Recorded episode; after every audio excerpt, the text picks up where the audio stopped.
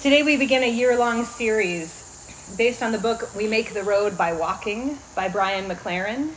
If you've already purchased it, I hope that this week you had a chance to read the Bible readings and the reflection from chapter one. If you haven't already purchased a copy, I encourage you to get one so that you can use it for your own personal study and as a way to have great conversations with friends, and so that you are fully engaged in what we're doing on Sunday mornings.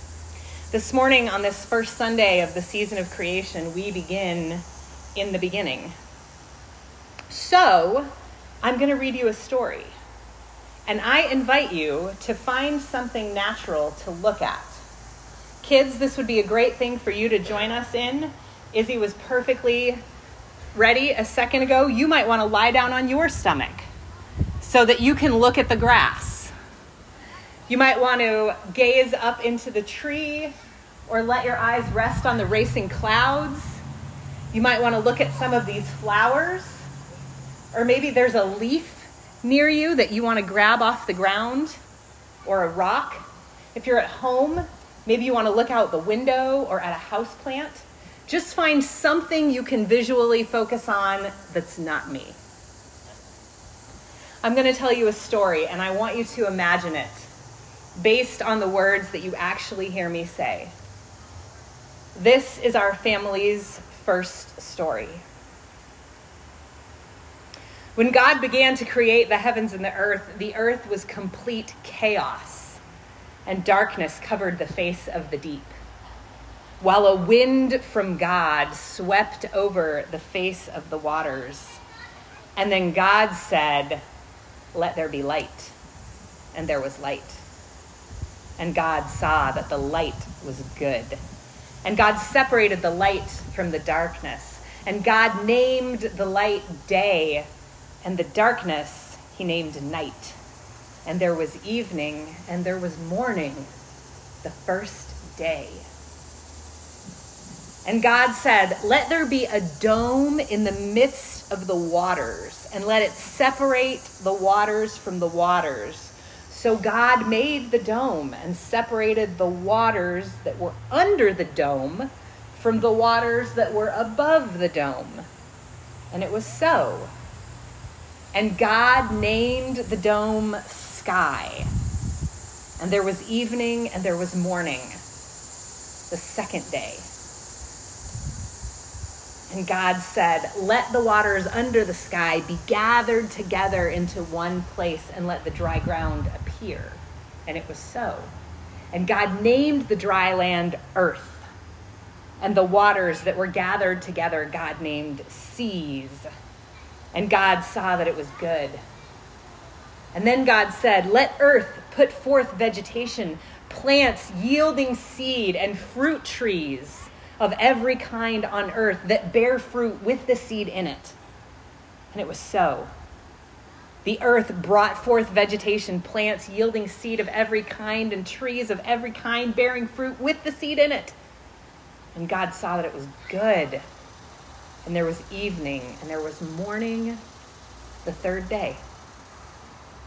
And God said, Let there be lights in the dome of the sky to separate day from night and let them be for signs and for seasons and for days and years and let them be lights in the dome of the sky to give light upon the earth. And it was so. God made the two great lights, the greater light to rule the day and the lesser light to rule the night, and God made the stars. God set them in the dome of the sky to give light upon the earth, to rule over the day and over the night, and to separate the light from the darkness. And God saw that it was good. And there was evening, and there was morning, the fourth day. And God said, Let the waters bring forth swarms of creatures, and let the birds fly above the earth across the dome of the sky.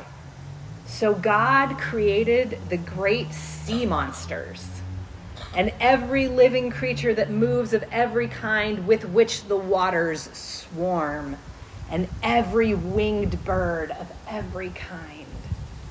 And God saw that it was good. And God blessed them, saying, Be fruitful and multiply and fill the waters in the seas and let birds multiply on the earth.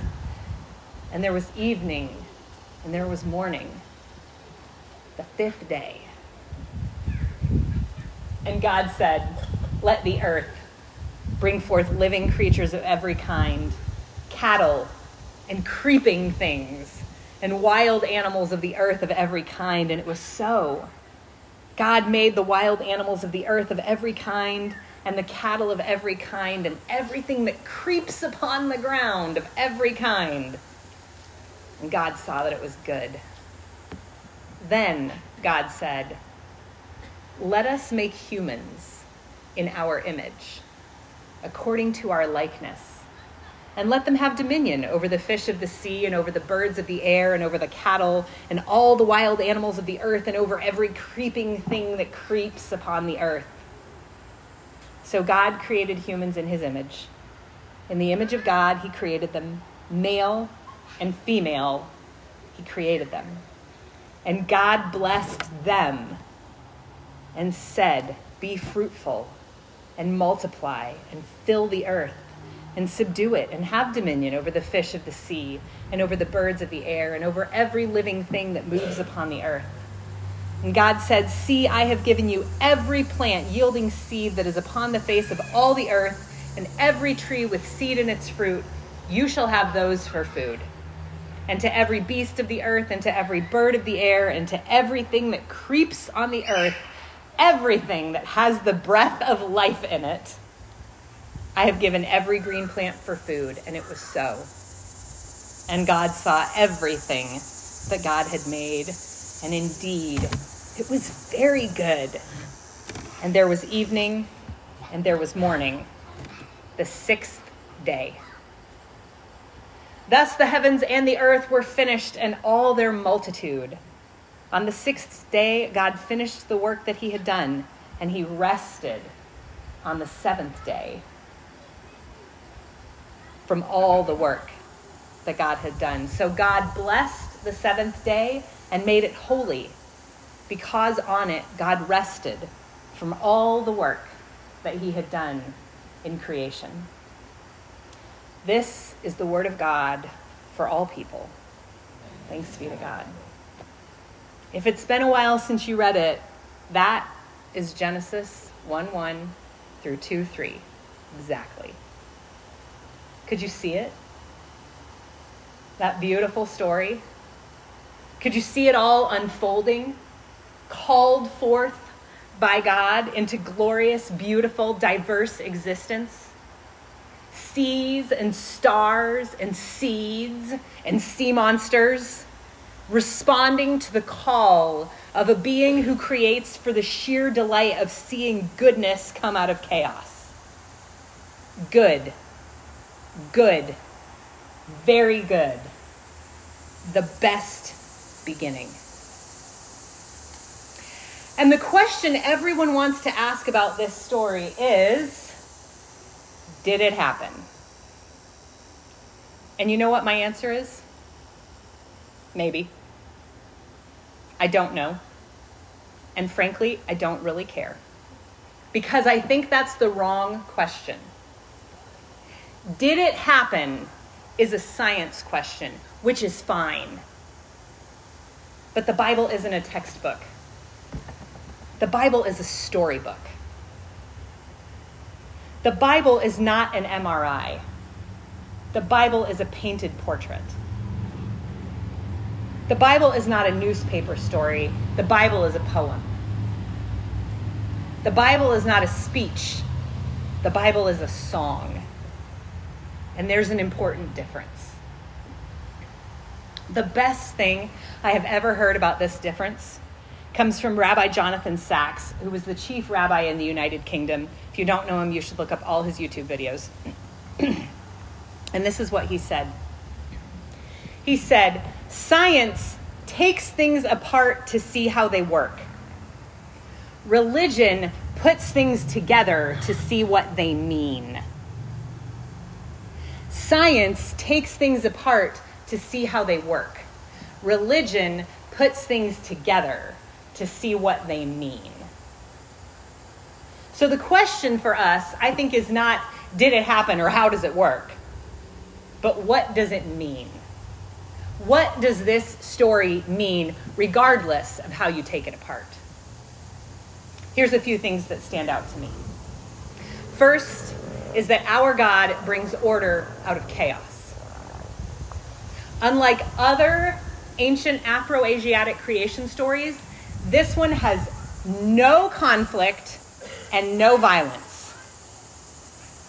It has chaos, pre existing chaos of deep, empty water over which the Spirit of God broods like a mother bird. And with simply a word, God splits the darkness with something never seen before light.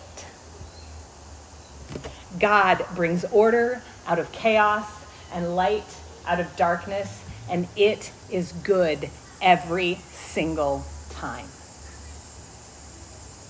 Whether it happened exactly that way or not. Second, is that this is a very good text for progressive Christians to read because this is about God and not about us.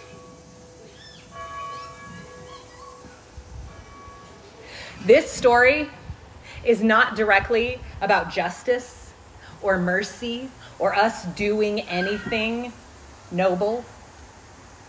In this story, we humans are simply a small part of a grand and glorious creation that we had nothing to do with.